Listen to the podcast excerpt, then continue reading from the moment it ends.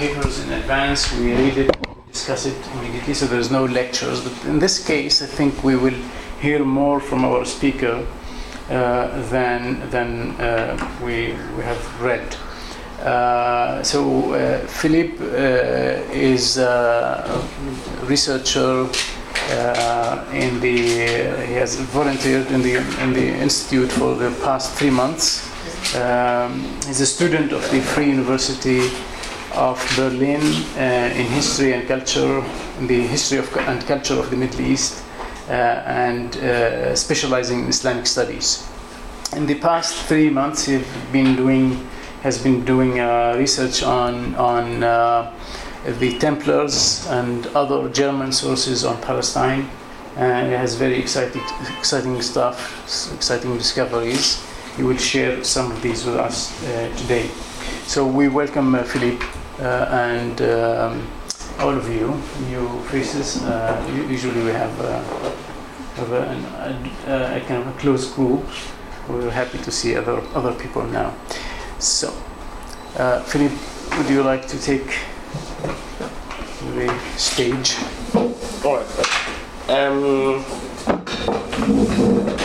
as Munir told, it's going to be more than is actually in the paper because the paper is only a short presentation of questions and um, the object of the study. Um, and I'm just going to elaborate on some answers. Yeah, it's going to take about half an hour. And of course, I'll have to speak only shortly about the history of the Temple Society, the, or the Templars, as they're also called, uh, who are the subject of today's lecture, um, and then I'll elaborate more on the specific topic of the first years of the Haifa colony. Um, yeah, so let's start um, with what we're going to do. First, I'm going to give you a brief introduction on the history of the Temple Society itself, as it's very important what the background of the society is. And then I'm going to tell you what is actually the main motive for me digging into the topic, and it's that there is much modern scholarship on the Temple Society, especially in the last 20 years, which is actually only based on German sources and German and Israeli perspectives. So I kind of tried to look for another perspective to complement this picture. Um, and I'll do it through, first of all, showing the points that the modern scholarship, in my opinion, gets wrong in some way. I mean, not totally wrong, but in some way, it's it's a perspective that should be corrected a bit. Um, and these are many. There are many uh, grounds for it. Um, some of it is, of course, the perspective of the scholar himself or herself, um, and it means that people just interpret stuff differently. Um, but some of it is also just the ignorance of sources um, that are not in German. Um, and then I'll start with the point. First of all, all the sources say that the Templars colonized uh, parts of Palestine on their own without any state help. Um, the second thing is that all the sources until now say that Palestine was either uncultivable or it was a desert. So this, these people were able to farm uh, plants in a desert. So they changed the landscape of Palestine. And the third question is if the Ottoman uh, administration was guilty of uh, malice and bad will towards the German settlers, or if we can interpret it otherwise. Um, and then I'll just talk shortly about the point of um, the very important point for the Templars and for the modern scholars who say that the Templars were the first people who brought progress to Palestine. And it's still the official ideology of the Templar, um, of the Templar uh, scholarship. And just for the end um, of this part, I'll say something about Orientalism and how this actually all fits into the Orientalist uh, interpretation. And then I will talk about three points that, in my opinion, show um, a different perspective on the Templars than is right now uh, being published. First of all, I'll ask the question if the Peaceful Crusade, which is so much uh, underscored by the scholars uh, of, of Templar society was really so peaceful. And uh, secondly, I'll show that the religious society of the temple of the Templars actually um, changed into national or nationalist group, um, and that these two have to be first of all separated to analyze well, and then that they cannot be separated actually because these were the same people who were at the same time religious and nationalist. Um, and at the end, I'm gonna give some overview or some perspective on how this helps us look at or, or consider the um, local Arab uh, inhabitants' views on the Templars. And this is also the part where I would need most of your help. Because um, this then this goes outside the borders of German and English sources which I used to kind of re- or reconsider the modern scholarship and now for me it's the point to, to go outside of these walls and, and search for other materials. So the temple movement or the Templars or the Temple Society uh, was born as one of the children of the Württembergian Pietist movement, which started in the 18th century, and it was a millenarian movement. Um, and its most important representative was Pastor Bengel, a person who was a, you could say, a real Christian evangelical radical. Uh, he saw in Napoleon uh, the beast from the apocalypse, so it would be the devil, and after the devil, after the, the kingdom of the beast comes Christ and his kingdom for a thousand of years, and this would happen, according to Bengel, in the year 1837. So the year 1837 will be preceded by wars, famine, and so on, and all the catastrophes. And then 1837, Jesus will come down to Jerusalem, and from there he will rule for thousand years. So Pastor Bengel told everybody who would be at this point, 37, in Jerusalem will be saved, everybody else will be lost. And this movement developed into many different smaller movements, um, which at the beginning of the 19th century emigrated from Württemberg because of the persecution of the official church and the state. But then the state has seen that with so many people, hundreds and even thousands of people emigrating to Russia or the USA, they cannot stay, they cannot keep the same policy because in the end they will just lose their inhabitants. So one of the ministers of the Württemberg, Württembergian king told him just give those and he was one of the pietists, just told give those communities um, self-rule and they will stay inside the state without being part of the official church.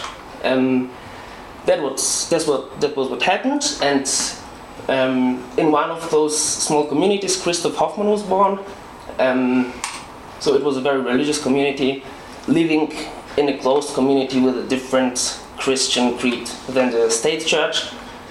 And Christoph Hoffmann was the son of the um, director of this community and the mayor of the city.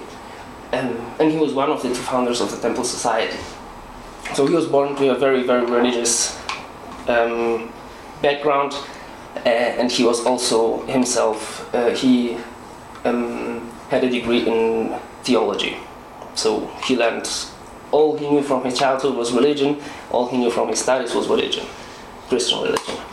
And the second founder of the Temple Society was Georg David Hardegg, um, and he actually was a um, Württembergian revolutionary, a revolutionary who took part in the 48 German Revolution and then um, was um, put into jail.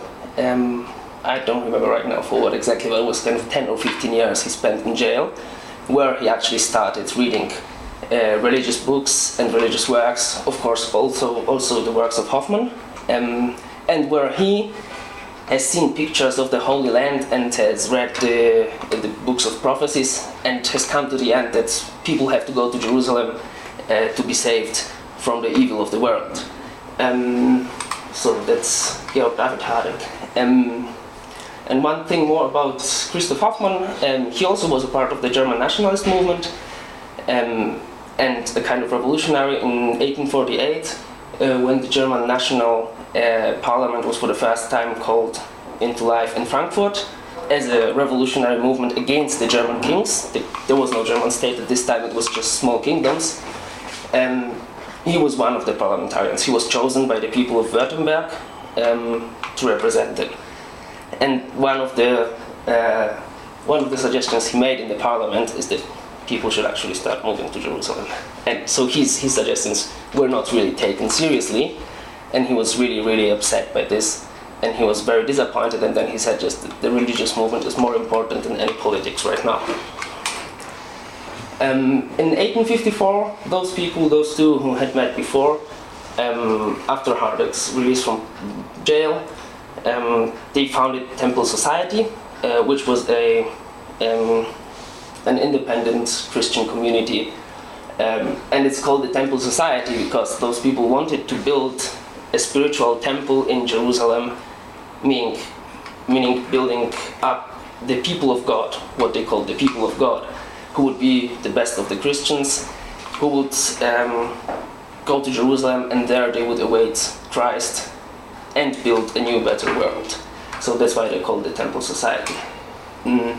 1858, Hardegg Hoffmann and the wine grower Bubeck went to Palestine with the money of the Temple Society to survey the land and see if it is actually colonizable.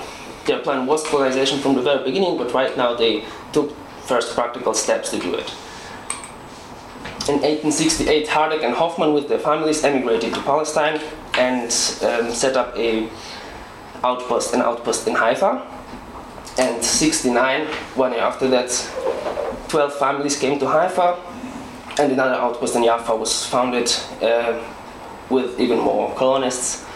Um, what's very important is that those colonists were people chosen for colonization, and their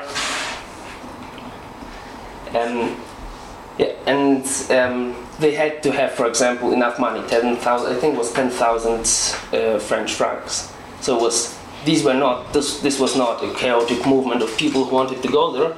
These the people who wanted to go there without um, the permission of the two founders were actually anathematized by the community. So the, the founders only wanted people who had money and who had the moral uh, character to colonize Palestine. Um, yeah, then now that's the most important thing. What happened next in Haifa? I will talk about it, but just for you to have an overview of what happened afterwards. The colony developed um, and transformed a bit into a German national colony. Um, their religious uh, beliefs um, were not so important in the end as at the beginning. Um, most of all because Jesus did not come. Mean, it's the problem of all millenarian movements that sometimes the, the point in time comes when you expect Jesus to come and he does not. So, and they also have seen that the um, conditions in Palestine are not so good as they thought. They were not developing as fast as they wanted, and the community in Germany was getting smaller and smaller. So those people developed into a very mixed German community, with some of them going back to the state church, um, and some of them being of other Christian religions and so on. Um, in the, during the First World War, they were all interned um, as the English um, conquered Palestine. Um, after the war, they were many of them were released. Uh, I mean, all of them were released. Many of them came back to Palestine. They were interned in, in, in Egypt. So they came back to Palestine. They became traders, um, people, I mean, directors of factories and so on. So they just became a, um, what do you call it? Rani? Rani? A rich, uh, they became a rich class of um, foreign investors and so You on. want to say rentiers? Rentiers, they became rentiers? I just wanted to say rich.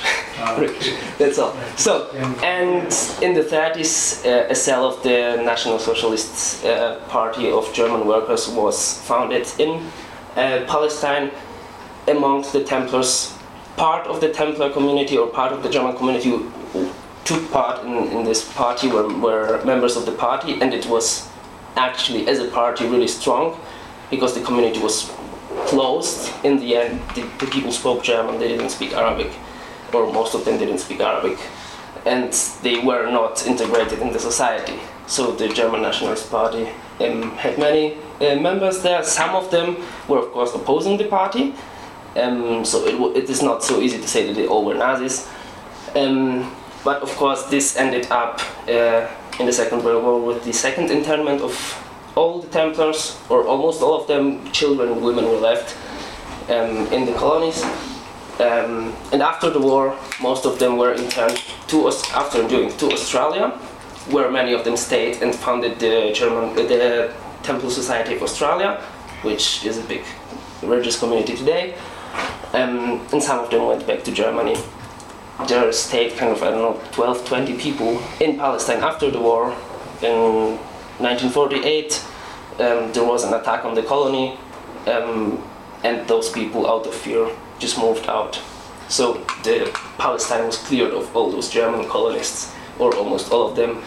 And some 10 or 20 years afterwards, the state of Israel reimbursed them with millions of dollars for the loss of the property. So, yeah. Now let's take a look at the.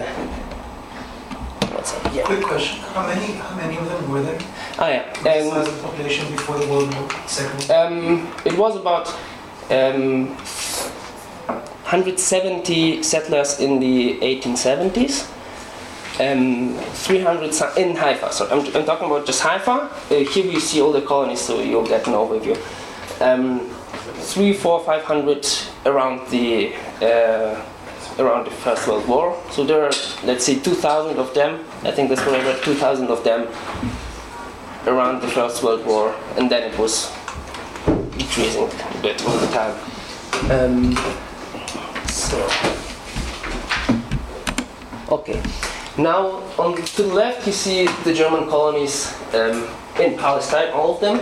It started with uh, Haifa and uh, Jaffa, and then came other colonies, uh, Sarona, Jerusalem, um, Wilhelma, Bethlehem, and Waldheim. There had some smaller colonies also, but these are the most important ones. Sarona and Jaffa are responsible for the for founding the trademark Jaffa oranges. Um, and these were I think I don't have the picture here, but I can show it to you later. Um, so these were the people who actually founded the Jaffa Orange Company. Um, yeah, this is, and as you can see, they settled here the northern part, which is very fertile and is very good for agriculture, the coastal part, and then the road to Jerusalem. So th- their aim was Jerusalem. So very, very early, 1873, they went to Jerusalem and had a colony there, but it was not so strong because there was no land for them to cultivate. So thi- this was a smaller community, and the community was dependent on other, on, on the society as a whole, because they did not produce their own uh, fruits. Um, this is the colony of Haifa. You see, this is the um, Haifa city, the Arab Haifa city. This is the German colony. So it was all of the colonies were built not exactly in the cities, but separate from them, um, because the first the founders of the society um, were of the opinion that uh, the Arab or the local inhabitants will destroy the morals of the Templars. And so it's just built next to the city. And at a later point, I think some 10 years after the foundation, they bought land in Atire, but later on, I mean, it did not develop into a second colony. It was just cultivated by people from the German colony here. And nowadays, this is, uh, I mean, Haifa has grown much, and this is in the middle of the downtown part of Haifa. So, right now, just some pictures. Um, the houses still today in Jerusalem, Haifa, and Jaffa have German writings over them.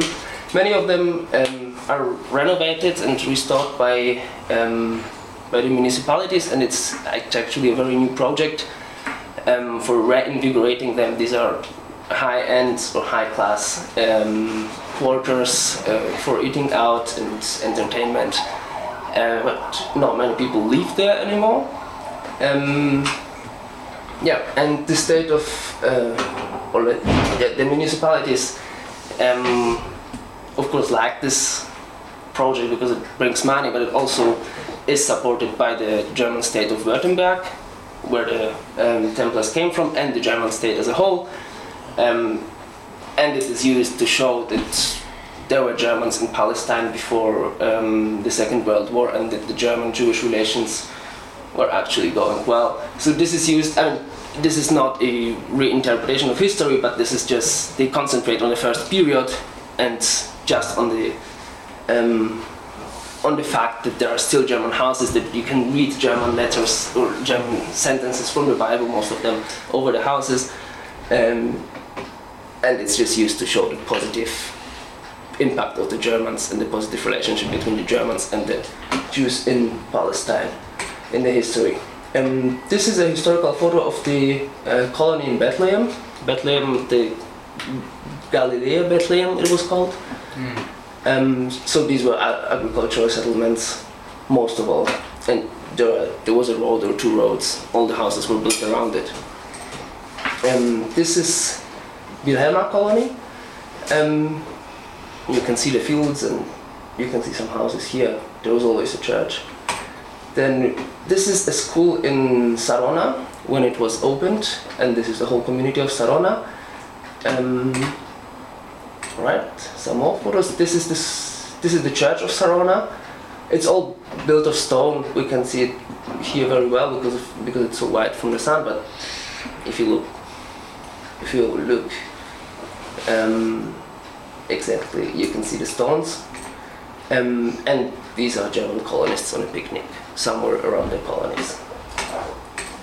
So this is the German colony in Haifa that I'm going to talk about a bit more than about the others. Um, this is the today's Ben Gurion Avenue, um, and this is the first street of the German colony. Then a second parallel street was built here, and some more houses were added. To the left, you can see the agricultural fields, and the same photo was colored, um, and this is the colored photo, so you can see how it looked like about or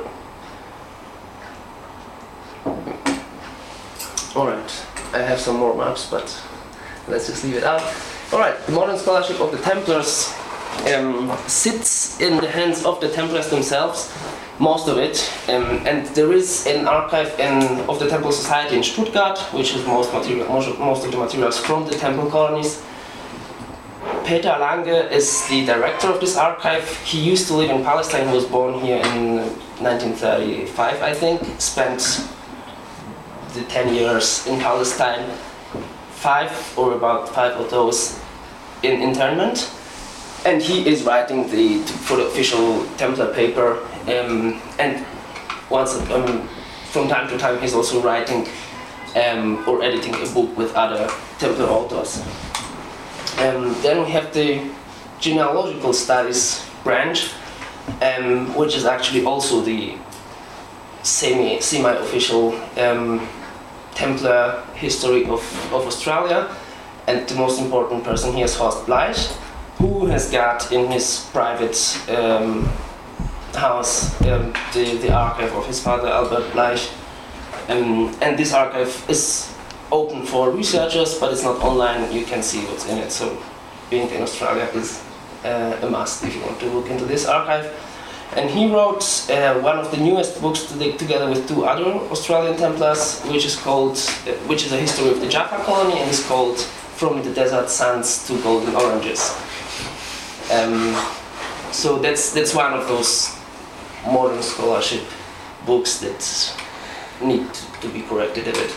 Then you have the local patriotic historiography of Württemberg, because the land of Württemberg um, did actually uh, um, expel the Templars. Right now is recapturing its own history and also the history of the Templars, as it turned out. That, I mean, the Templars, after some 20 years, the state of Württemberg uh, recognized the Templars once more as its proteges. Um, so this is part of it, recognizing the history of the Templars as the history of Württemberg.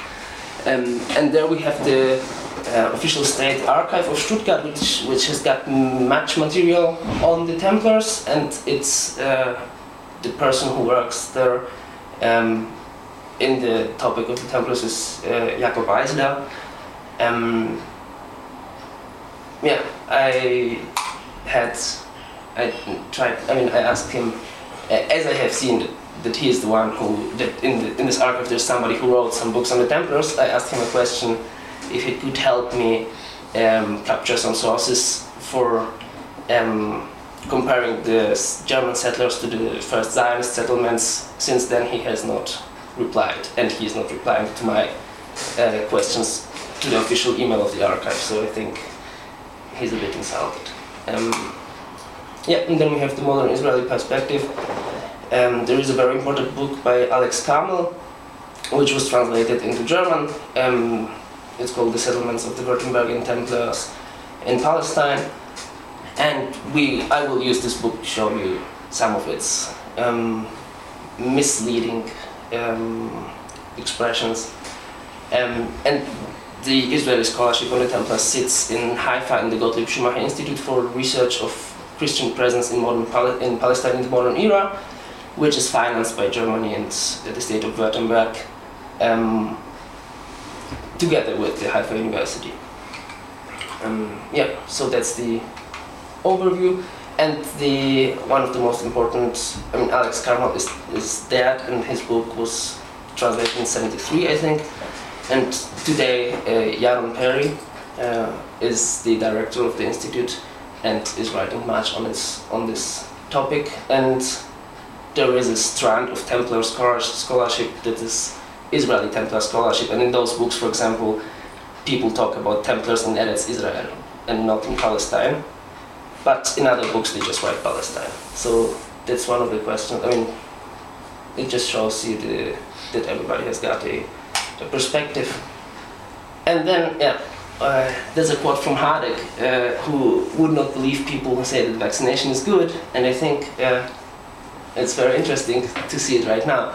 So told, and who reports on the successes of vaccination? The same people who introduce it, and this will naturally always speak positively about their own actions. I just found it funny to put the quote here, and just because he wrote it uh, at the very beginning of the Temple Society, and I think it's also applicable right now, like in any other time for any other topic. Um, so let's just move to the main points, the specific points. First of all, the Templars enjoyed no state support in the first years. That's one of the statements, official statements of the Temple Society and most of the scholarship. Um, well, to this I have to say that Prussia and other German states were involved in missionary activities from the 1840s and 1845. A, a joint Prussian-British bishopry was founded in Jerusalem, and there was um, a very, very lively interest in the colonization of Palestine from this time on. Um, there were, for example, there was a um, Austrian-Hungarian scholar. Um, I just forgot him. Uh, Kuhlmann was his name. Professor Kuhlmann, who wrote a book Palestine uh, on Palestine as a um, future colonizing colon, colonization land for Germans in a very scientific manner. so before the first colonies, there was a book on how to colonize and how, and it's called um, with the with the perspective of colonizing the whole Orient. So it was about Palestine with the perspective of colonizing the whole Orient in the title, and I think he used actually he used either the word Germans or Germanic people. Um, so these ideas were there, were around there, and those people were already active in Palestine.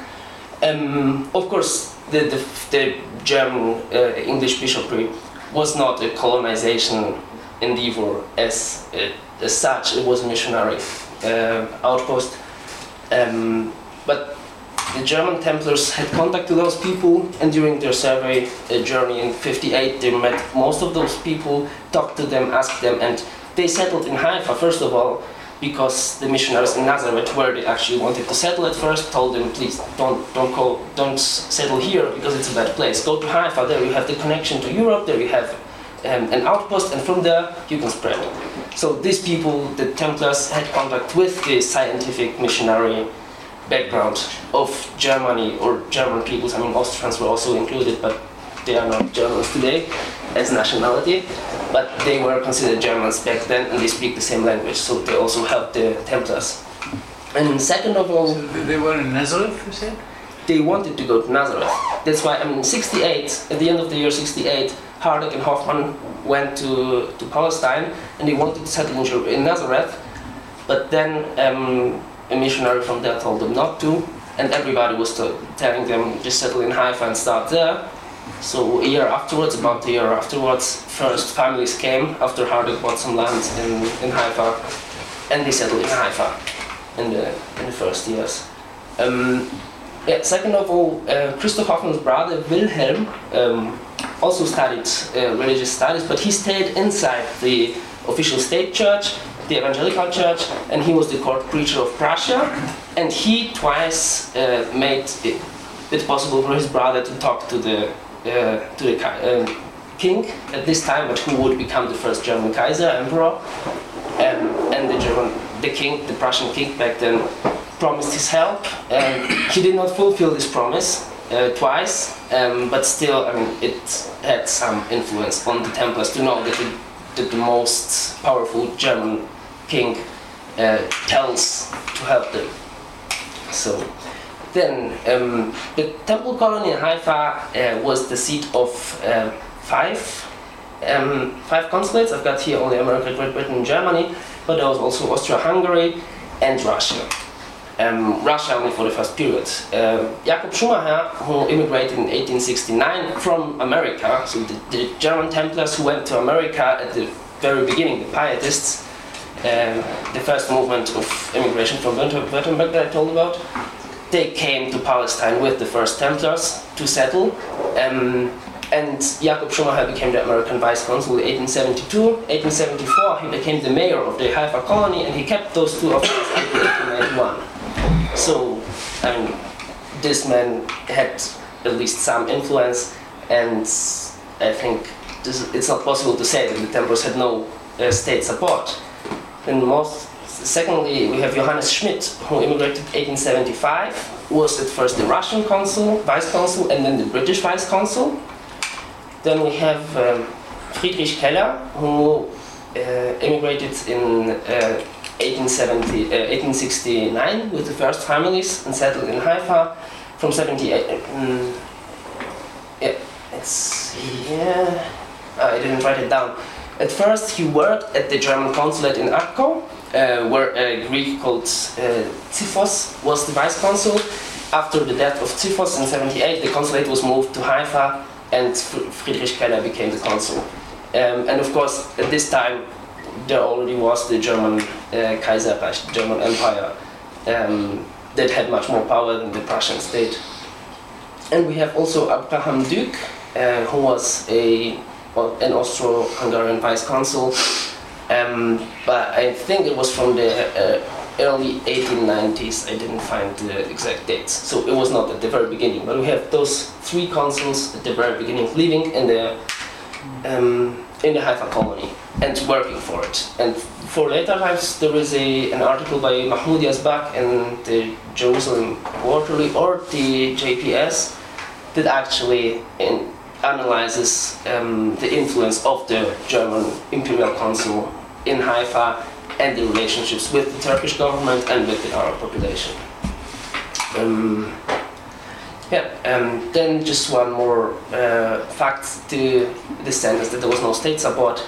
Um, in 1869, just as the colonies were founded, the uh, Prussian crown prince uh, Friedrich uh, came to the colonies and visited them, uh, much to the dismay of the Turkish governor, who um, welcomed here in Haifa, and then the, the Prussian crown prince just told, well, I want to go first of all to the German colony.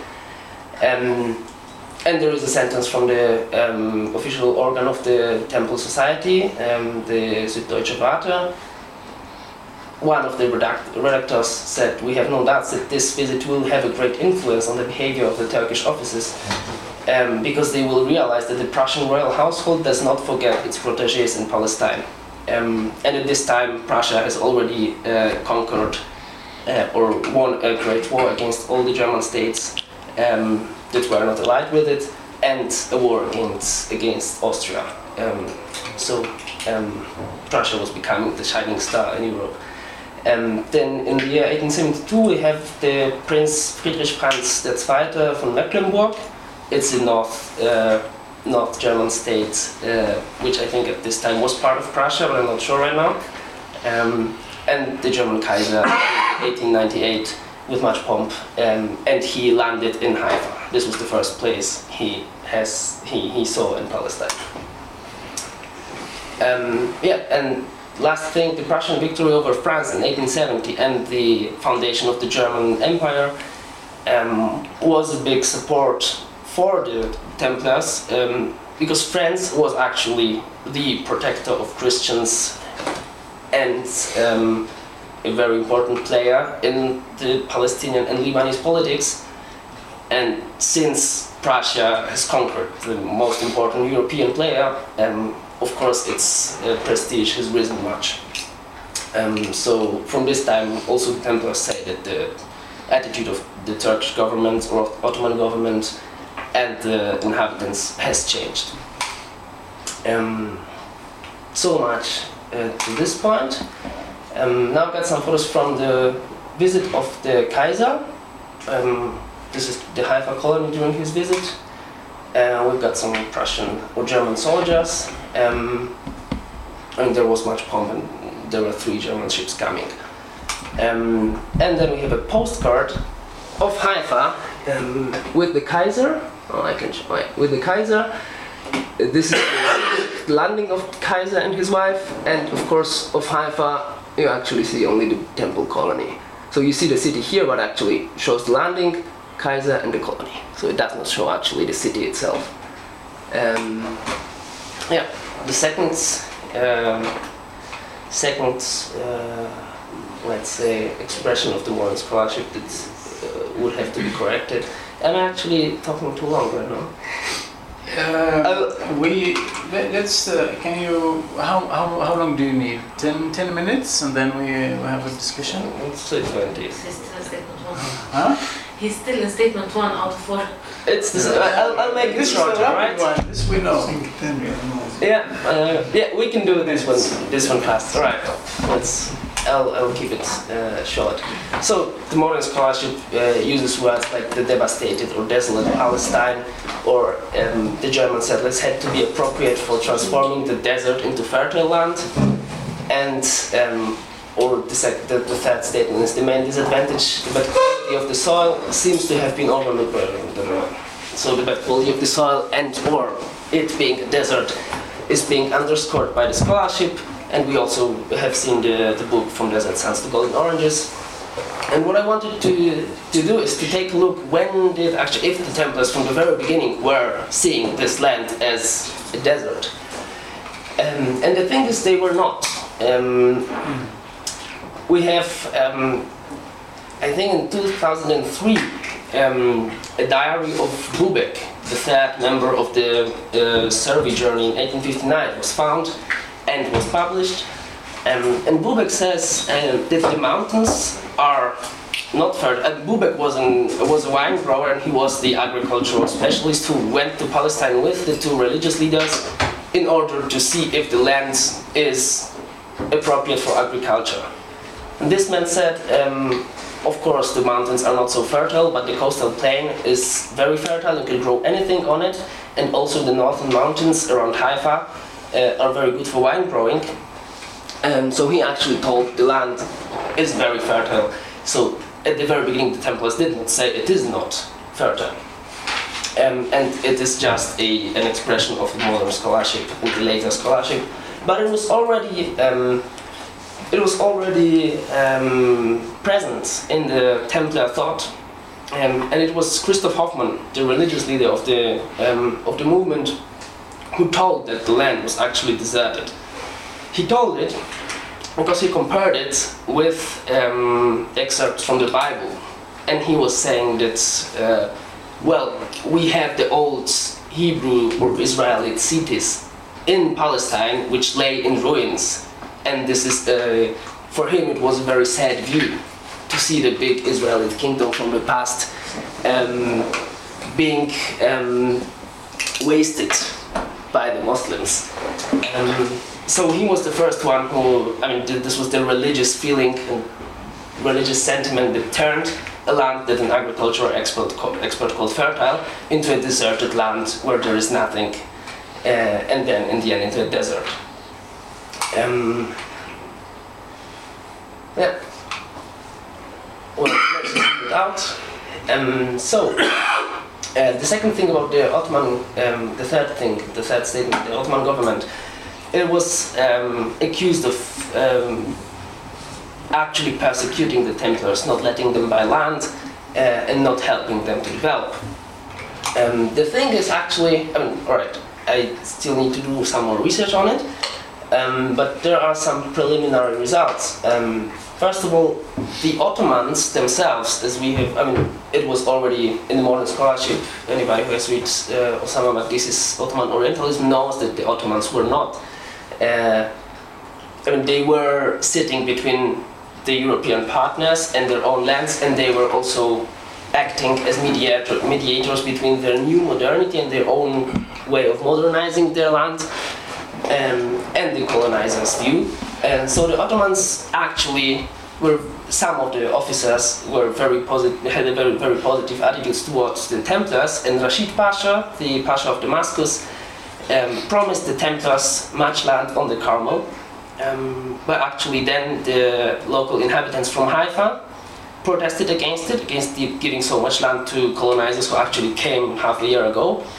Um, and then there was a monastery, the Carmel Monastery, um, I think it was Greek Orthodox, um, that actually, when it heard about uh, Rashid Pasha wanting to give the land, to grant the land to the Templars, that actually started, started cultivating this land to claim it through cultivation for themselves. So it took 10 years uh, for the wish of Rashid Pasha to be actually fulfilled, and then the Templars uh, they acquired a much smaller plot of land because of these whole, these whole arguments, but still it shows the attitude of, the, of some of the Turkish officials. And the Turkish state employed German workers um, for the Hijaz, ban, uh, Hijaz railway and for other uh, projects. Um, right now I forgot it, other, the other projects, but there were some projects where German architects were employed and the people from the German colony were employed for work. So those people were actually seen as people bringing modernity for the Ottoman state.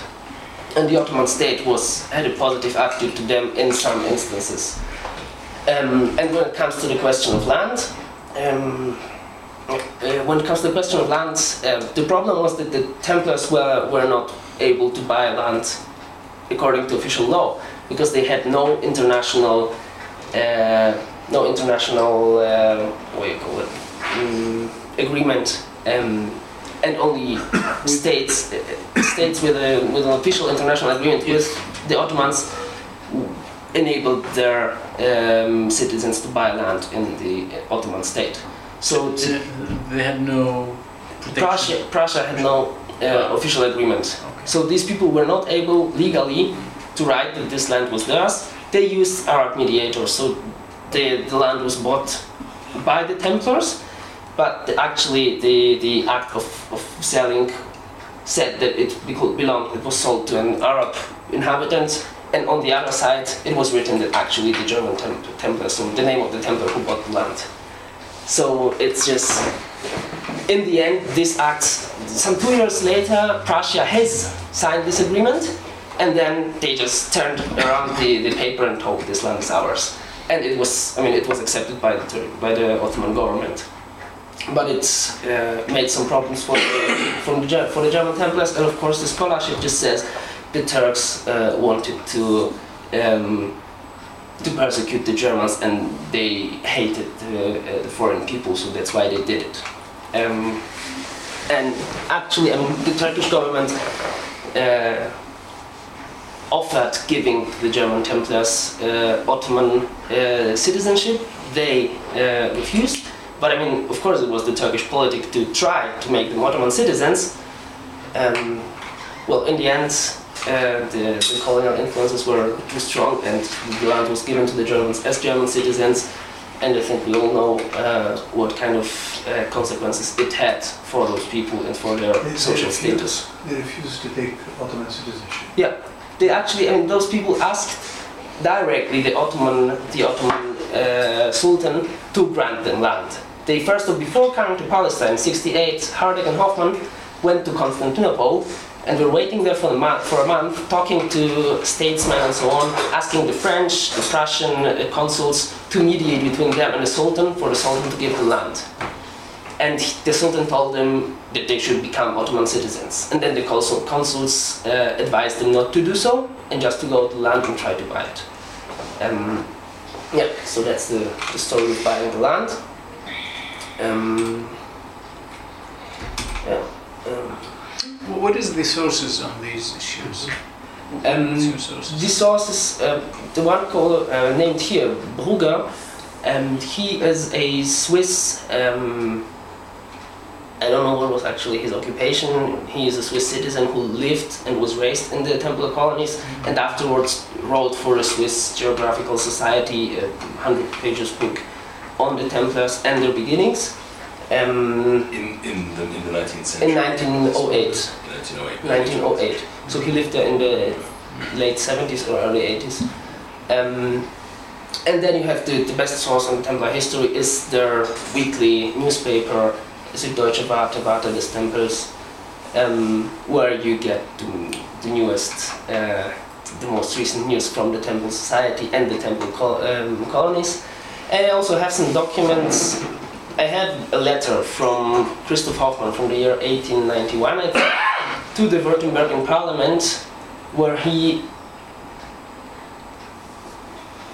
depicts the situation, the land situation, um, but I'm still deciphering it. It's in an old German uh, handwriting, and I'm still deciphering it. Um, but this will probably give me also some more insight. Um, but the German sources, the sources on the German side, are actually very rich. Um, and I mean, they had a weekly paper, so we have a weekly uh, record of what happened and what was the most important, what were the most important uh, news. Um, yeah, let's leave this now.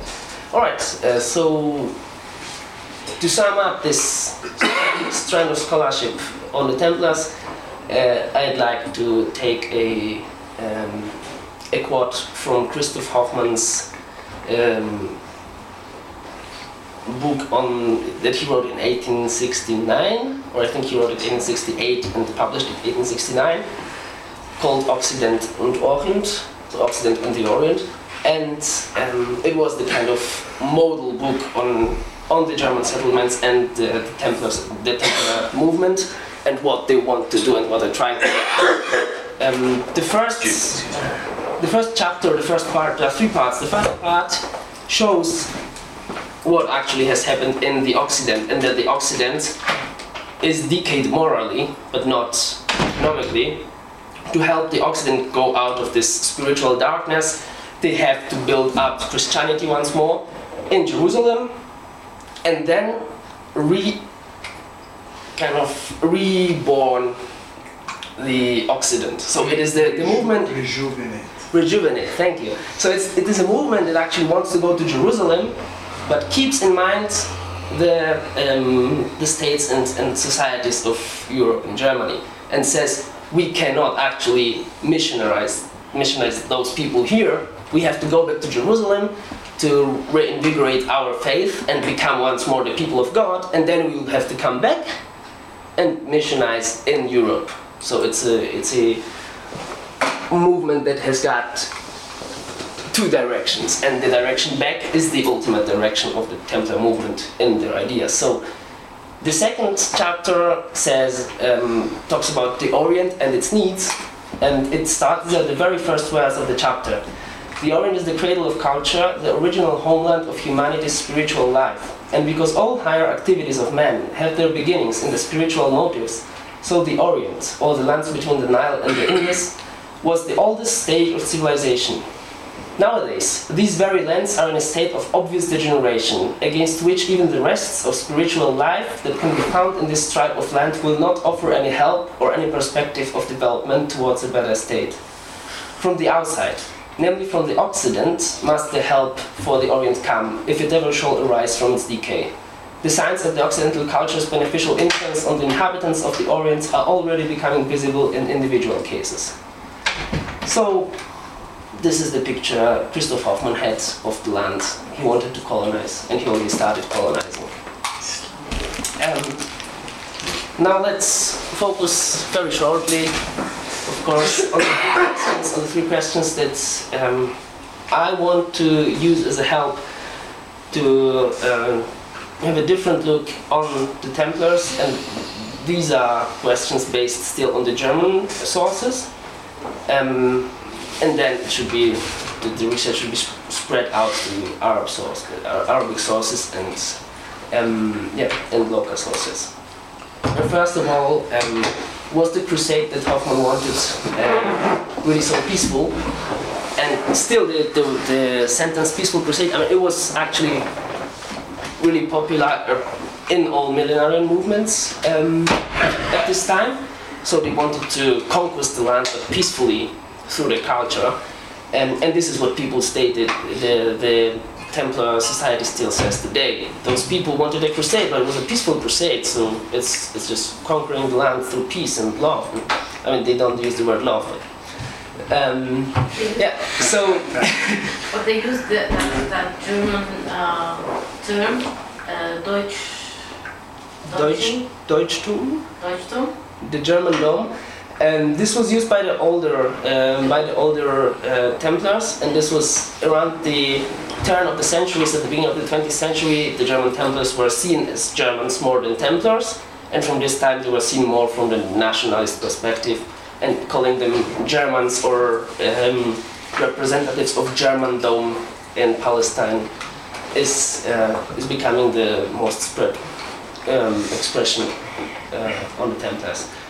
Um, so the crusade was the Crusades had a very very large role in Templars' imagination, um, as we'll see from a quote uh, in a minute. But um, one important thing is that French that was taught in the German school was taught uh, with a French uh, book on the history of the Crusades, and uh, if the children went on a trip, they went on a trip to old Crusader ruins, um, sorry, to old Crusader ruins, and people went for a picnic also to old Crusader ruins to, to see the roots of their cultural impact. Um, and then um, Johann Nepomuk Sepp, a German scholar with whom Hoffmann was also in contact, um, wrote in 1868, I think I'm not sure right now if it was about the German Templars, but it still um, it still shows the attitude of some Germans uh, or even many Germans at this time. Um, this is a quote from Brugger. So uh, Brugger is writing or is writing about what Sepp, Sepp wrote. So it's not the Sepp's words. Sepp's words are only in, in the quotes, and everything else is a description of Brugger of what Sepp, uh, what Sepp wrote.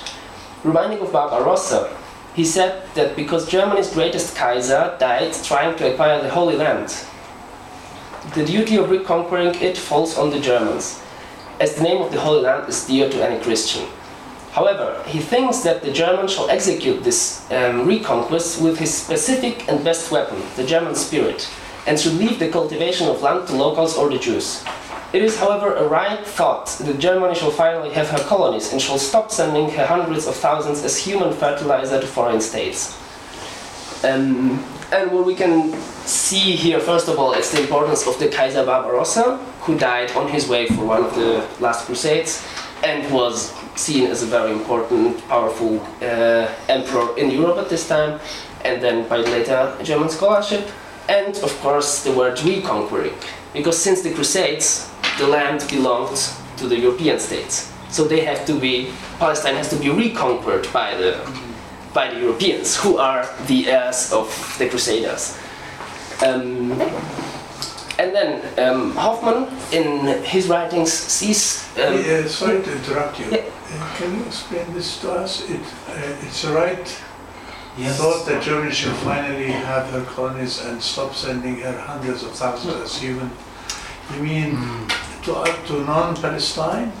um, German, What, what is German, meant foreign yeah. Ger- German poor people uh, actually used to colonize America. I mean, German part in the colonization of America is very, uh, very large. And Germans at this time, the German, I mean, it's 1868. There was still no German empire, and the little German states, and those peoples went to France, French colonies, English colonies, And Um, became laborers there or whatever. That's the thing. No? And I think that what he means is just that those people go to other colonies and are not in the ruling class. Because in the English colonies, the Englishmen were ruling, were Point- rulers. The point here is that they should focus on Palestine. The point here is that I mean, the focus on Palestine is up there about the Kaiser Barbarossa and the Crusades. And at the end, he says um, that Germany has to have Germany as a geographical land at this time still, but it was not a state. Um, that Germany has to have, or the Germans ha- have to have their own colonies. So something they own themselves, and that this should be Palestine because the German Kaiser. But not only Palestine. But this is what he says. I mean, he was Yeah, concentrating on Palestine. yes. You have had that as So this is where they find their way to East But the, the, the point is to have German colonies. Yes, exactly. It's like to be on equal foot with other states that are colonizing, like So the What about imaginary? So, for example, East Africa would later fulfill that brief for a brief period. Any, anywhere in the world will Yeah, fulfill just that. any But would have been fulfilled. Any, any place. If you Just, uh, have any the colony. right Bible in your hand. But also, it also shows the importance of the economic factor. So there was a German emigration from the land, but they did not immigrate to any of German colonies. And and still, I want to underscore this is not Hoffmann writing, but this is Sepp writing. So it's a it's an Austrian scholar, a German. Ger- uh, yeah, he's a South German scholar from Bavaria. Um, yeah, and then Hoffmann sees the Crusades as the last period of blossom in Palestine, and he says from this time the Muslims have brought Palestine to decay, um, and so wasted the this beautiful period of European culture in Palestine. Um, and of course they did it because they hate Christians and they are lazy and they are despots. Um, yeah, and then the reconquest should not be should not be achieved by physical conquest because if you conquer somebody physically, it will make him resist, and it, it will not make him subjugate. So you have to subjugate. I mean, you have to culturally influence those people so that they become Christians. So the final goal is in the end To crusade. Yeah, the final end is to wipe out Islam in this part. So it is in the end wiping out the identity of those people, and it's I think it's uh, paramount to tantamount. It's the same as actually killing those people because in the in the end you want to make them Christians or even German Christians. So this peaceful crusade had a not very peaceful. I mean, somebody who hears these sentences uh, will not think that those people are welcome in Palestine.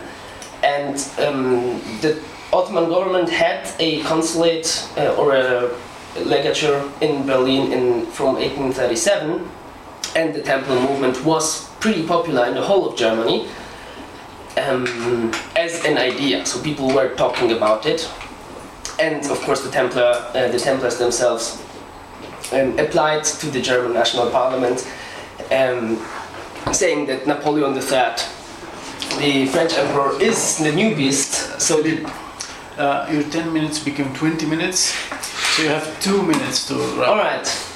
Um, the most important point, actually, is now um, the the economic and religious and national um, um, focuses in the German Templars are all mixed up, of course, but they also have to be separated because it was not those those aspects developed in time. Nowadays, the scholarship says, well, those people were just farmers and they brought progress.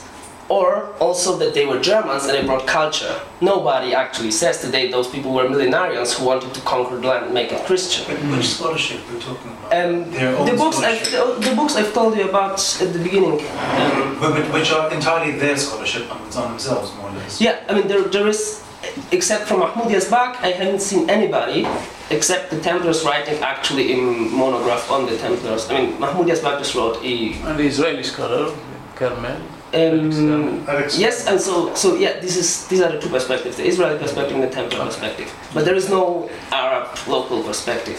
What is the Israeli perspective specifically Um, it says that the German uh, colonists brought progress to the desert land, and they uh, were the uh, outposts of Zionists as a cultural movement, which then uh, rendered the devastating desolate Palestine into a blossoming land.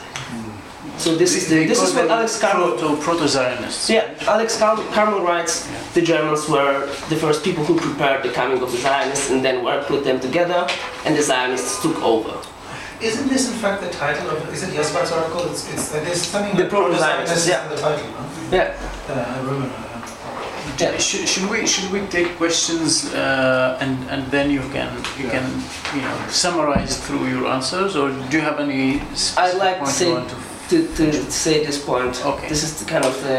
but quickly All right, all right. because we have only 50 minutes left for Really? discussion Oh, here, sorry. and we usually have two Um, hours So um, now it's the. I mean, Christoph Hoffmann already started saying that uh, colonizing Palestine is the German national mission, and this is the most important quote that actually comes here, and that I never found mentioned by others. But I have. I mean, I haven't read it all, so I just read uh, many articles, two books, and I'm still in, in the progress of reading everything to, to take a look if anybody has even noticed it. So what Christoph Hoffmann writes is the German nation has from the end of the Crusades until the last century had as its national duty to lead and indeed only defensive armed struggle against the Turk, the greatest enemy of Christendom. Now, as this relationship is reversed, when not defense but conquest, and not conquest with sword only but with the spirit, has become the duty, a conquest equally beneficial and honorable for the conqueror and the conquered, a conquest of which other nations of Europe are not capable, some for religious reasons, like France or Russia, because they were Catholic and Orthodox, some for lacking power, which they use otherwise, like England, which was evangelical, so it was religiously appropriate but not uh, practically because it was uh, engaged in India. Now it is time for Germany, and namely the evangelical Germany, to realize the fulfillment of its national duty in the mission in the Orient. And it was written in 1858 when there was no German state and just small German kingdoms. Um, a German nation yeah, but there's a German nation, and Austrians were part, part of it, so um, it's like spreading the German nation um, besides or um, yeah, or more than the borders of today's German state. And then, of course, um, this peaceful conquest is not a conquest of swords. So, the Oriental question, the question of how to dismantle the Ottoman Empire, has until then, in the view of uh, Hoffmann, and it's right, uh, focused on Constantinople. And he says, let the English, French, and Russians fight in Constantinople. Let us colonize Jerusalem and Palestine because this is where the Judgment Day will take place. And then the Germans from this place, from Palestine, will solve the Oriental question. indeed okay Um, thank you very Something much uh, and we should go directly to, to questions now and Mhm. discussions and if you have any other points you can include in your answers Thank you for your. Thank you. You might want to take notes. uh, Yeah, I have people. I have everything prepared. okay Um, so yeah, What stage in your, in your degree are you at? I have just finished my bachelor. Oh, okay. So and I got interested. I mean, I had got some back uh, background information on the whole region here, and here in in Ramallah, I got interested in the German colonies. Uh, so I'm thinking of making it my kind of further research. Maybe if I, I'm gonna And do. you, so you're just starting off, right? It's- it's- yeah, with this one. Yeah. Some questions or comments? What's your name, please? I'm Michael Griffiths, um, late of Columbia University and a postdoc now, uh, uh, going to be in Australia at University of Wollongong. Um, so, first of all, let me apologize for my coughing. I have a little frog in my throat, so I hope that didn't butcher. Um, I have a, a kind of uh, a suggestion is that with your using these statements, so for example, the second statement being a kind of proto-Zionist statement that, that you bring out of the Templars logic, that there's a way in which some of your framing collapses the Templar discourse. with your own research questions. So, for example, I'm sure that statement three, the Ottoman administration was guilty of illegal and malicious behavior towards the Templars, is something that these modern Templars say and write in their own studies, but you've kind of also made it the focus of your research. One, might I suggest that in some ways, uh, some of these ideas, uh, it would be very interesting, for example, and there may be no connections, but it would be very interesting to see if any of the early Zionists, like Herzl or whatnot, took on the, the idea of the soil was either a desert or simply inappropriate for cultivation to produce now these you know, devastating Zionist ideologies subsequently to make this genealogy, rather than you know it's just remain within that discourse. So that's just a kind of methodological caveat about maybe how to proceed in the future. Um, the question, now I, and this might lead you, for example, to ask a question. So the German settlers getting reparations from the Israeli government. From your chronology, I detected somewhere between 48 and 67. You said 20 years after something that sounded like around end of the First World War. Yeah, So I think that I forgot the exact date. that, that this is a, so in some ways it would be very interesting to see if this leads to that kind of way in which um, these claims, these kinds of claims for reparation displace, you know, important Palestinian claims. Of for- course. Okay. Um, now, I have a question about the millenarianism and about Australia and where this uh, Horst Blaich was, but I'll, I'll leave that.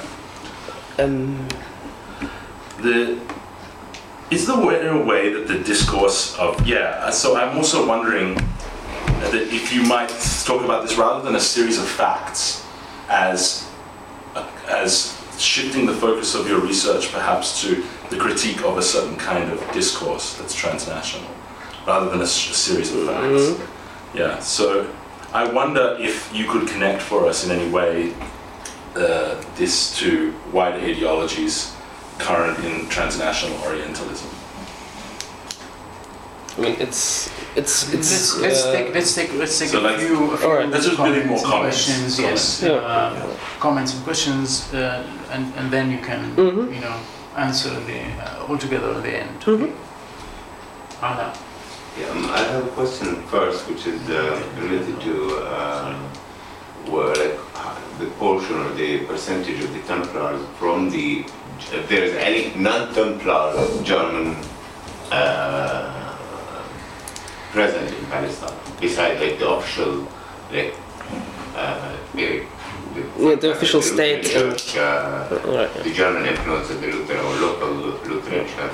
So, is there non-Templars, German colonists in Palestine, and what's the I don't know the history, so it's important to uh, to look at the at that. But my my my suggestion or my question is that when you say, for example, most historiography, I like honestly I didn't see it as historiography. The, the books that you you talked about it's more of self-representation. The Templars are pro-Templars, right? They're basically self-representing the experience, whether like in the question of uh, the land, uh, if it's appropriate to uh, inappropriate to be to be cultivated, or even the relationship to the Ottomans, or even the self. So it's all self-representation, and I think I think it's actually we move beyond like you know proving that Palestine was actually uh, used like was cultivated or the land was cultivated. Soon we move beyond the kind of counter uh, Orientalist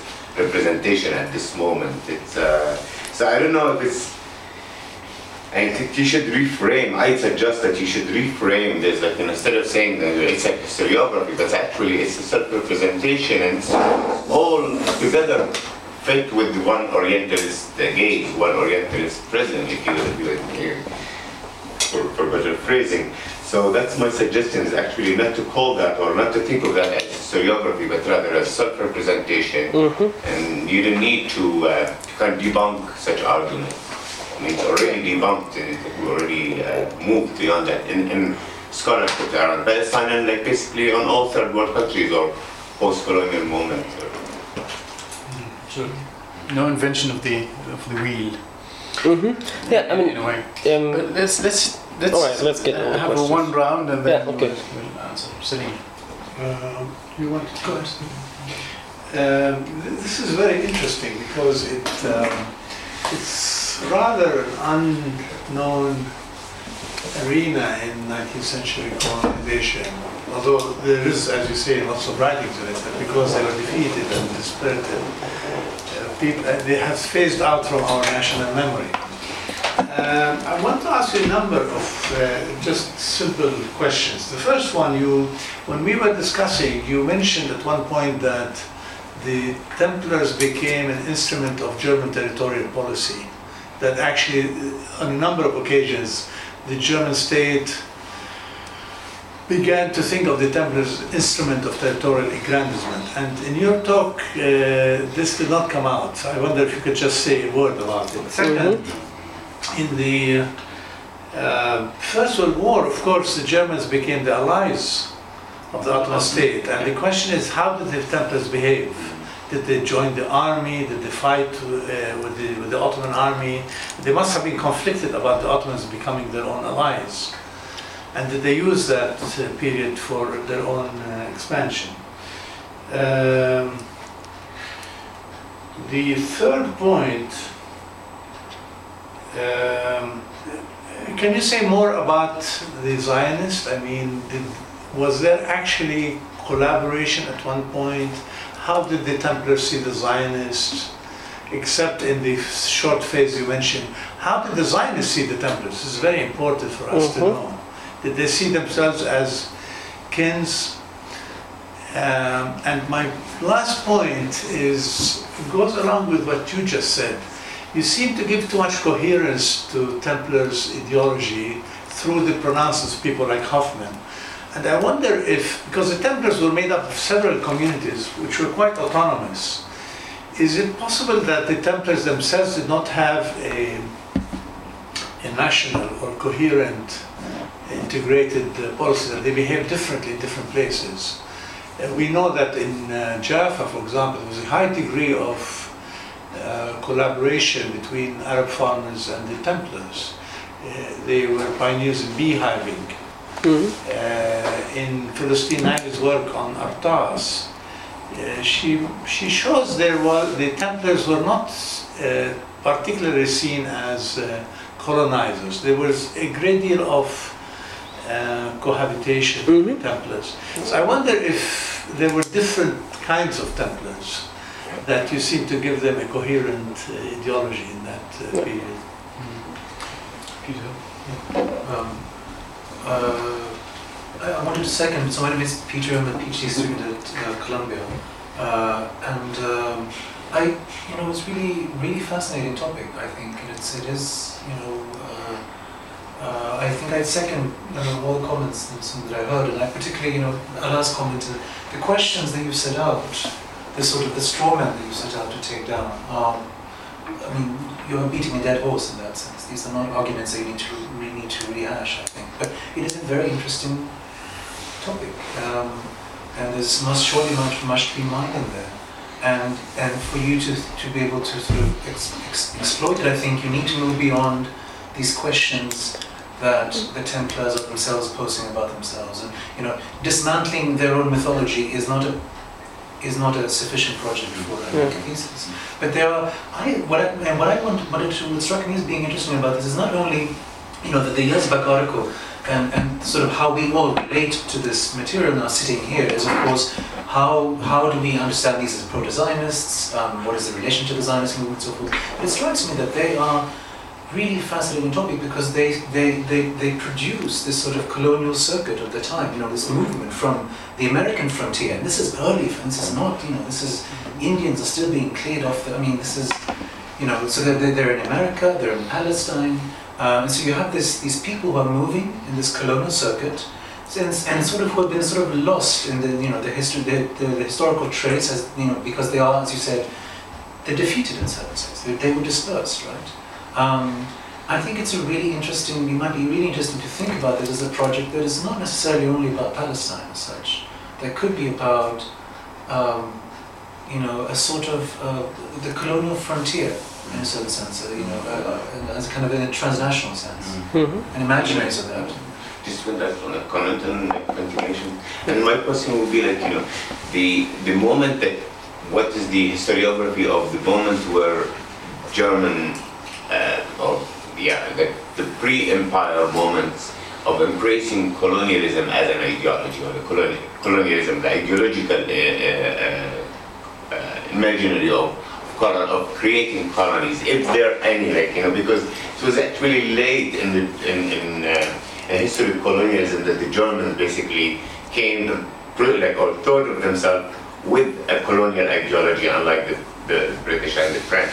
So, like, was it again? Was it a state uh, sponsored? Again, state sponsored, but without I don't know. There was a, a, an ideological uh, or state, um, yeah, state ideology in colonialism at that at that moment. So th- th- instead of yeah, to to focus on thinking about the point. Right, right. We can give you a, a panel for both of you to, to do the uh, another time. Just a, a small piece of information about the compensation uh, that uh, was paid to the Templars for the land after 1948. That it was mediated actually by Australia, I think. And it was a big international, like a big process, an international agreement, and some studies have been uh, done on that and analysis made, and also comparison made how could that also influence any future talk of uh, compensation to Palestinian refugees. So it was done by Australia and uh, probably There, under the influence of the Templars in Australia. there So are, maybe you can there are a lot of, I, I know of German Moravians who were involved in assimilation projects against Aboriginal people in Australia, but I have no knowledge of the Templars in the Australian context. So, but, but I'm inter- that's an interesting point. Yeah. Yeah. So, but uh, my question on, on, on the talks about more than about the self-representation, did you find or is there any indicator of any primary sources on that, like any archival material, like uh, diaries, uh, like uh, uh, like uh, trade books, uh, things that can give us any indication that we could read uh, the history of the Templars in Palestine uh, without having to rely on self-representation. Uh, any traces of that without, because you mentioned German sources a lot uh, without when you talked, um, Mhm. and I just wonder what are those German sources? Okay. Um, It's time up now. خلا- ما ما خلصتش؟ Ah, One, one point, like uh, you mentioned in paper, like that you ma- you say that the uh, Ottoman or Turkish languages are talisman for you. That probably there are sources uh, about this. maybe you should learn the language and besides Arabic and try to explore that if you try if you think you are going to make it uh, your trade. Hmm? okay, I'll, I'll, have a comment and then we'll give you the. Right. Um, Anybody of you? Uh, uh, so, no. I just wanted to ask, I mean, just like, if anybody beside of you has a comment. So I, because just told you're gonna have a comment and then I will answer the questions. And uh, no, no, I, w- I want to listen to your comment too. I just want to ask. It's okay. I'm, uh, I'm sorry, I came late. I didn't. I, I was thinking. I was uh, concerning in uh, in World War One in Palestine. Uh, so, what about the position of the timber, the German timber, uh, in the in that war in Palestine yeah. the the British campaign? Mm-hmm. Uh, did they do anything? I Um, mean, uh, did they have any influence on the people to, because maybe some, some Palestinians were, uh, some against uh, uh, Ottoman Empire Yeah. and others with the Ottoman Empire. Okay. Uh, the- Some Palestinians were against the, the, the Germans and maybe so they, they spied on them, Yes, arrested but- some, like Najib Nasser. Yeah. So that's lots of uh, archives to dig in. Into. And that's it. Yeah. And the, Okay, That's it. this is a good. All right. Okay. Uh, Daniel? No, no, no, no, he no, I, I want you to comment. Go ahead. I was just wondering the um, the various photos that you showed. Um, where are those from? Are those from the self-representations mostly, or?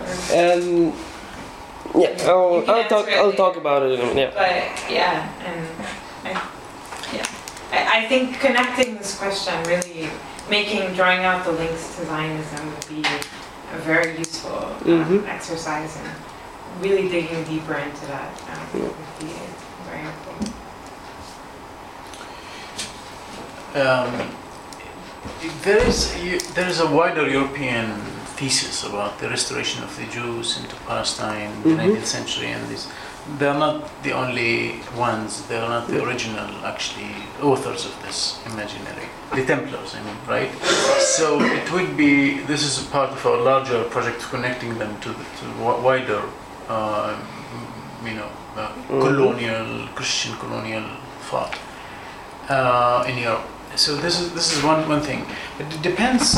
Um, also, the scientific crusade, uh, the the peaceful, Peaceful crusade, and the, the British used the scientific crusade. And the Americans also said peaceful crusade. there's lots of something if you if you want to do. It depends what kind of project you want to do. Mm. I think you you if you do we do need a, a, a critical book on the history of the Templars.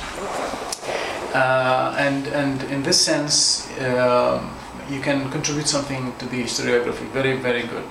Uh, it, depends if you want to do that. If you want to do that, then you know, there's so many uh, things to do. One is to explore the wider European colonial imperial uh, connections and to place the Templars and, and, and, German, Germanic or German policies or Prussian and within that network of colonial imperial thought and uh, imaginary and, and, and projects and relations. But also, you have to go back to these colonies in Palestine and, and explore their archives or their traces and, and see how they really, what, what kind of roles they played. Because this is a long history, so many factors. The Zionists, the natives, the Arab, Ottomans, the, uh, so that would be, I think, it would be an exciting project. And then you can, you know, go, you, you translate your criticism of, you know, the ideology into something. Uh, how else can you, you know, it's not the point really, as, as, as Ala and the other, others said, it's not the point to, you know, to, cri- to criticize the their Orientalist imaginary. We, we've read this so many times, it's everywhere. So what, what, what new things can you do through the Templars? Mhm. Uh, and I, because I know a little bit about the land laws, a little, so for me they are good indicators for something that is happening in Palestine in general.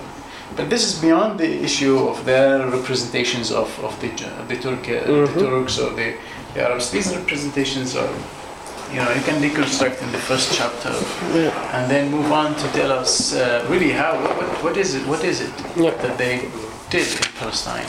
How did they live? Uh, you know, the, the, their struggles to kind of deconstruct the, the, the myth, but in a way that really uh, you really go goes deep into, into Palestinian social history, Palestinian Mhm. political history. So actually, to use them to tell thing, thing, things about Palestine. Now, what is it to be a col- colonist in Palestine in the 19th century? And and really, I think many surprising things will come out uh, especially about the, uh, in relations to the Zionists or contests with the Zionists, not necessarily uh, uh, uh, one kind of project. So this, uh, and of course, uh, Ottoman is, is, is critical.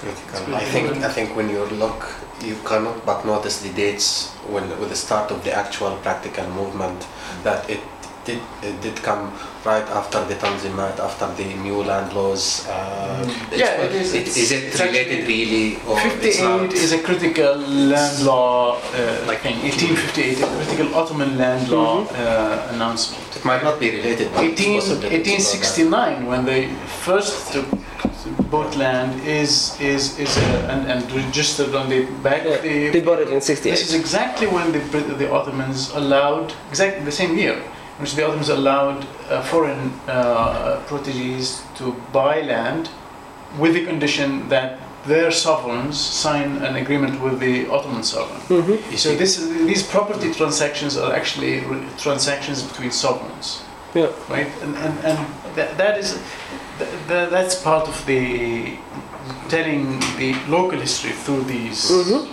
Using them to tell, them you know, the Uh, uh, provincial their colonies, when you look at them, like like Wilhelma, uh, it had more uh, more a feeling of a fortress, for example, like of I don't have uh, remember sources now, but Sarona is different because it was like in a way kind of a neighborhood in Jaffa, and there was, as Salim said, there were. There was, you will hear about them like there are piano teachers in uh, Sarona, like people, there were exchanges, there were professionals, doctors, there were other people than traders. Is it you know, what is there? I, I think there is plenty, plenty to dig in. I, I did really like the, the way that you took apart the notion that the Templars enjoyed no state support. That point, in terms of the, the first of, of two points of one, support. uh, state support. state support. No state You know, so the way that you, the way that you showed that there was sort of a, there was kind of a tacit agreement without you know too much later support from like the Kaiser, etc., like from Wilhelm. It's very interesting. That was an interesting point, but it doesn't touch on perhaps the more rich second of your points about the subsequent Palestinian views on that. So Just curious, just cu- curiosity, out of curiosity, like the relationship to um, to chemistry industry in Germany. The chemistry. In Germany, yeah. the- And like, what's their like their scientific? Because I was actually I read just like a small account. I started reading recently on how the chemistry in Germany basically was some kind, some form of uh, compensation for uh, external colonialism. So that by like creating revenues from chem from chemical uh, production, there was like a moment where uh, basically.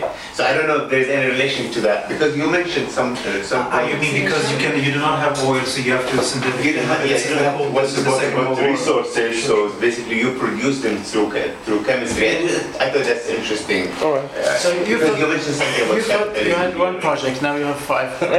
No, um, I'll try. 20 minutes to develop. I'll try to answer your questions shortly and then ask you if you have any other questions. If there are no other questions, I will then No, you have 20 uh, elaborate. Yeah. Uh, so first of all, there were non-Templars from from Germany. Most of all because the Templars uh, quit the Templar Church and they came back to the evan- evangelical church, the state church. Um, most of all in Haifa because um, the Haifa colony uh, was uh, um, it was managed by Georg Hardegg and he had an argument with Christoph Hoffmann and Christoph Hoffmann was the religious and the most important leader. So the Haifa colony actually was cut off from the finances from Germany. The Temple Society financed Jaffa and Jerusalem much more than Haifa. Haifa had financial problems. Templars from Haifa uh, came back to the state church and tried to look for help this way. And then this colony became a multi-confessional Christian colony. So there were uh, also evangelicals, state evangelicals, and um, and Catholics in this colony. But of course, the Templars made uh, made up much a, a large part of it. And was there any reason also for it besides the geography why they chose Haifa or you know, particularly? Is there any logic for behind that? Agriculture. Those peoples were tho- those people were farmers, and they wanted the best land to, for agriculture. And this is also uh, visible in the diary of Joseph Bubeck. I told you that it was discovered actually really recently. Um, all of the colonies actually follow the pattern that Joseph Bubeck in 1858 drafted in his diaries. So he said the Jezreel, or what do you call it, the uh, plain in the north, the Sarona, the river Auja. so uh, uh, near Jaffa. Yeah, um, so those people just uh, followed this plan. I, I, am just like, of course, partly. Um, with the awareness that it was the plan written by Bubeck, um, but partly just like just because they were looking for fertile land. But it's also interesting that you said they were on their way to Nazareth, so they, they chose Haifa, but they had to stay in Haifa. However, it's interesting, isn't it? Like, you, you, uh, this goes back to my earlier point, is that with your statement too, has to be less about E.H. Carr and more about Michel Foucault, in a certain sense, right? Not a fact, but a discourse. Yeah. So these guys are looking for places to cultivate, you know, um, Riesling, and they're used to doing cultivation on the Rhine, right? Yeah. You know, so they come here, and of course, maybe they don't see cultivatable land, but this is a misperception, right? So it, that's why this is a discourse. It doesn't establish any kind of Yeah. fact about cultivatability of land Yeah, yeah, yeah. or yeah the it's- cultivation of land. Yeah, But sorry. that's the street. Close to the port, to, to, to Akka, and Nazareth has Christians who refuse the proselytization process, right? So it's not that the priest told them, don't come here, go But- there. He, they, he rejected them, probably. But I think he was an evangelical priest. I think he was one of the evangelicals. One Uh, them. Uh, well, because yeah. the evangelical mission was already in Palestine We know this 20 from, years before. from from Makdisi's work on on on, on Lebanon, right? This is the, the, these dynamics, but but uh, I like the idea of um, you know knowing that you're you're dealing when you're dealing with discourse, you're dealing with the discourse, and when you tell social history, you know the, these are two different things and, and must be integrated in, a, in Mhm. smart ways. I think. Can I make also a, a, pose a question slash comment with regards to this talking about discourse? It may be worthwhile asking why it is that they have to produce, or why it is, how it, how one can render legible the fact that they do, nevertheless, that they do, notwithstanding evidence to the contrary, the possibility of making a counter argument. Why they, how it is legible that they produce themselves as being, um, as as acting without state support, as con- confronting a hostile uh, environment and so forth. And there are certain obvious, there are certain reasons that may come very obviously obvious to us, right? But it seems to me that what's interesting about this movement in certain ways, and, and linking it to the discourse that you then, you know, tease out later on about the constitution, the reconstitution, the cultivation of new sort of selves in certain ways. Um, um, uh, that you need in order, precisely in order to forge a new sort of subject, a new kind of uh, European, you know, uh, even within a sort of religious, you know, religious discourse, you would need that kind of oppositional environment, you know. And it, there are parallels if you look at, for instance, you know, you, you notice that the, the, what the Germans don't have are yet colonies. And if you, there are, you know, if you look at French, I mean, this is not my field, but I've, I've done some readings. If you look at, there's some, uh, uh, you know, uh, uh, hist- histories of French uh, colonial uh, French, French army officers writing back from the colonies about their experience in Africa, for instance. There is this discourse of we have something as having been in the frontier that is needed to rejuvenate Europe. Mm. Know? And this is not a religious discourse, but it's a, I mean, but it is, it is that sense of from the colony we will reconstitute ourselves at home, right? Yeah, it's very interesting. Um, Go ahead. So let's go on with the questions. With the first questions, um, reframing the historiography to the historiography to self-representation. Um, the thing is that those Templar historians, I mean, they sit, they actually sit on the archives, like the dragon sitting on gold. They have the archive. The Stuttgart archive is really great. Then the second Stuttgart archive, archive where, where Jakob Eisler works, the church archive, is great. It's got 10,000 pictures from Palestine from the mid 19th to the mid 20th century. Um, so those people have many. They have the material, and in Australia they have uh, the great archive of uh, Albert Blaich family, ar- uh, Albert Albert Blaich archive. The thing is, I mean, they really know much, and I would still call them historians. Uh, of course, they have their own perspective, and they try to represent themselves. The thing is also that this discourse does not does not exit out of the Templar.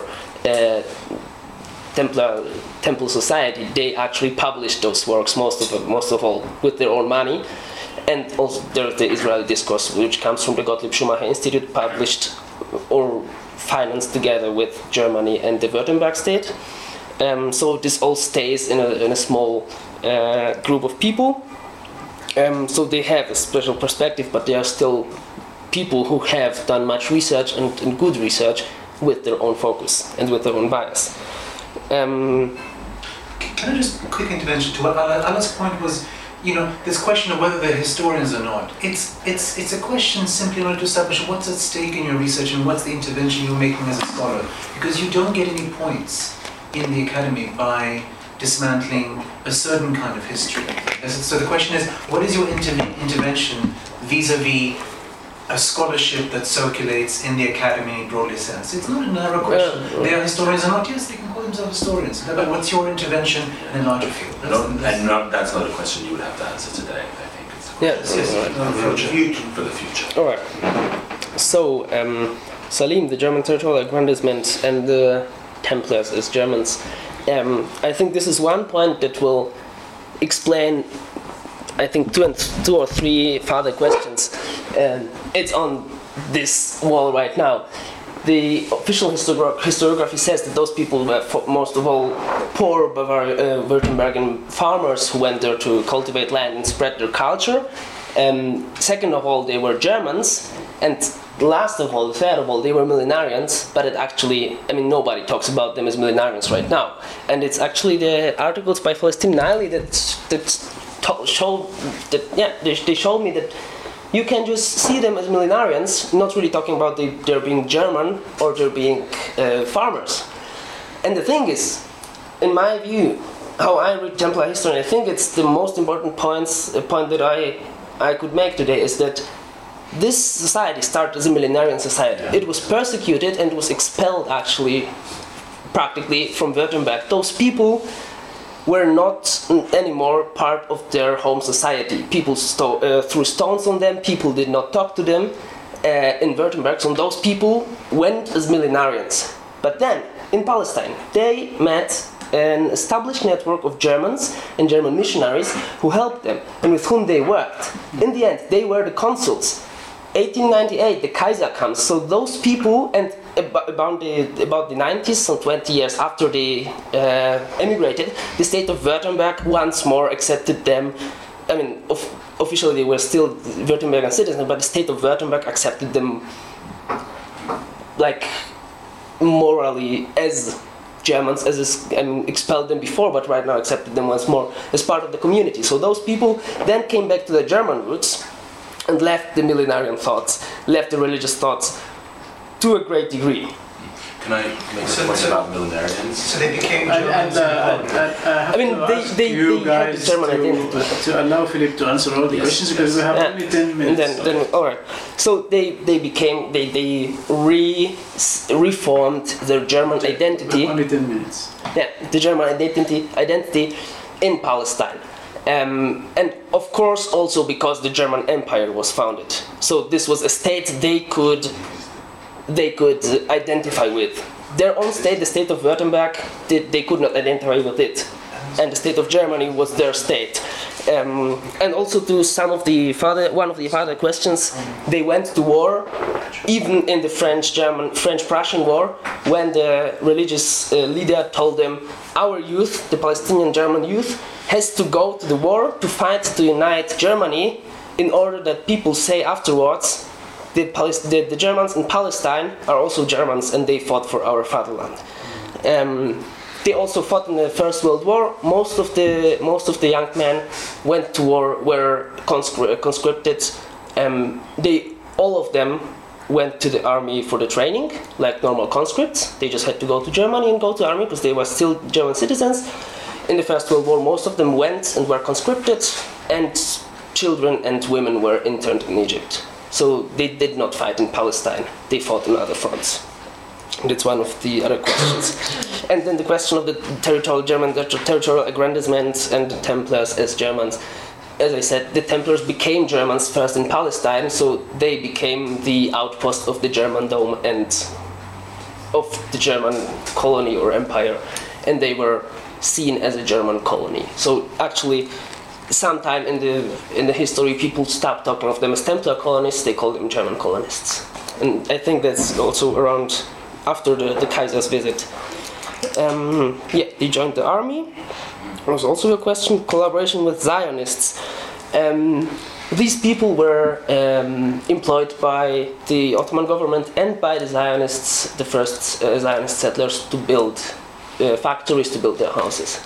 So these people work for them. Um, and what comes next, I don't know. Um, I haven't done much research on Zionism itself, and it's like starting or opening this field for me. is just like so much work. To study Hebrew too. Uh, well, actually, you have, you have to study German most of all uh, for the first period. Maybe you go into the field of Right. linguistics. Uh, all right, too much. Hansel's idea was to have a, a, a German. Yes, yes. It was supposed to be German. Yes, in so- German you need to use in the beginning, right, and then later on. All right. Um, two uh, was it? Um, I think it's still Salim too much coherence in, or was it you, too much coherence in the representation, Salim. Um, those people, as I, as I said, Hardegg and Hoffmann actually argued a year before, they, they argued also before, they came to, to colonize, they argued, they split, and there are of course differences between the colonies uh, and the Haifa colonies was actually this separated, isolated colony, and only after 20 years did it belong to the to the kind of body of German colonies. I mean, uh, after Hardegg and Hoffmann s- separated in 74, 73, I think, Hardegg just founded his own temple, uh, uh, temple society, but it uses another German word for society. So it's just, um, there were different colonies. Um, the colonial circuit and colonial frontier, I'll just leave it as an, as a very So fruitful where's the. Kaiser's visit selection to Haifa happened after No, the no question. But- Haifa No colony. But- reverted back no question. Yes, after after they were, I mean, it, it became a German colony, All, not a temple all, all colony. extra questions are on, on um, No. coffee All right. Um, Outside. all right. The archival materials of the Templars, um, as I have told, the materials that the Templars are using are very rich materials. These are the materials that are in Australia, two archives in Stuttgart, and the archive in Haifa. Um, then, where do one Templars in Palestine? Uh, answered photos. This is also the question about the archives. They have many photos. Um.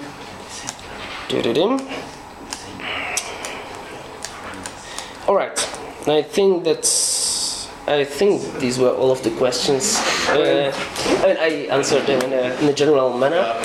And what I will show you, you can just go out if you don't want to see it, is that Two minutes. Two minutes, alright. I got some photos that actually show you. I mean, the problem is, I think really the problem about Templar history is that seeing them as Templars, millenarians, farmers, and colonists at the same time makes no sense because they had those different roles in different times to a different degree.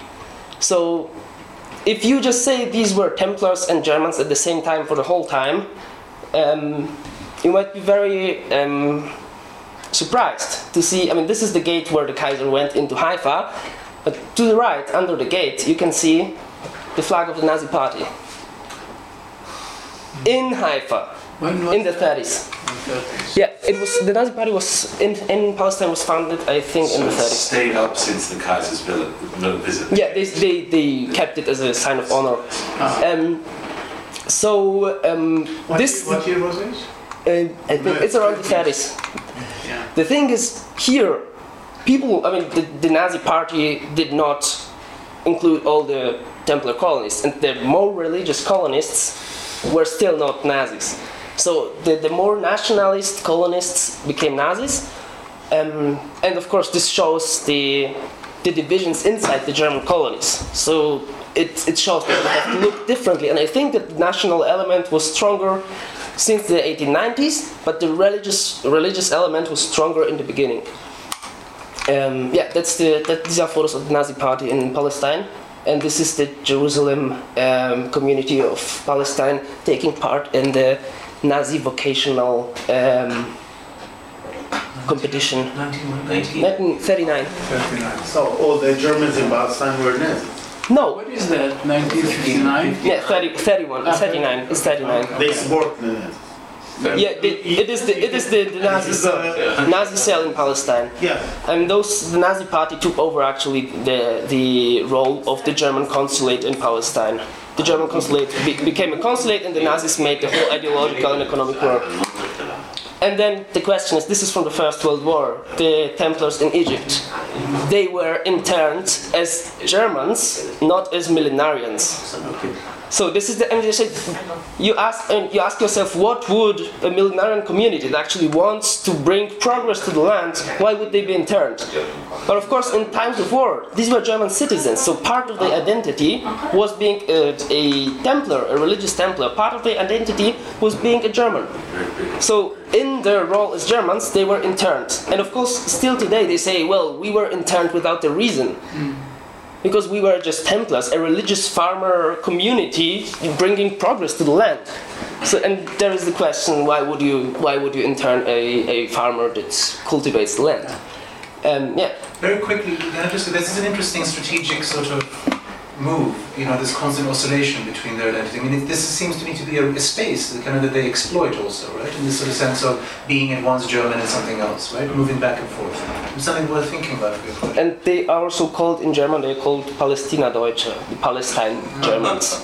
So not Palestinian Germans, but Palestine Germans. Ah. And they have, I mean, they went. m- Most of them went to high schools to Germany, and most of them to Stuttgart actually. So they came back to the state where they came from, uh, to the very same city, studied there, and then came back as architects uh, and engineers back to Palestine to work. Um, so this, I think, this is the, the most interesting part to explore. I mean, as I said, nowadays people overemphasize the agricultural and national part um, without really going deeper into the network of identities that those people The had. next lecture should be on the Templars. This is the Templars. Yeah. And people confuse the two because the Templars were the Crusaders. And they are still in Palestine until today. Uh, in the hospital of St. John, who are the Templars. These are the Templars. So yeah, um, what is it? Wait a minute. I'll just. Yeah, this, this very last part about them becoming Germans in the colony, which, you know, kind of re- recuperates now uh, and uh, maybe old or certainly well established trope in certain historical and, you know, scholarship about the constitution of Europe and, you know, through the colony and so forth. But it's not, it's not passe yet. And so, you know, that's an interesting thing to really look at, I think. Uh, I have an announcement, and because we uh, we usually close at four uh, on Friday, and we don't want uh, to hold our you know friends more than uh, beyond uh, four o'clock. Uh, but uh, I'd like to thank you and thank you all for participating in this.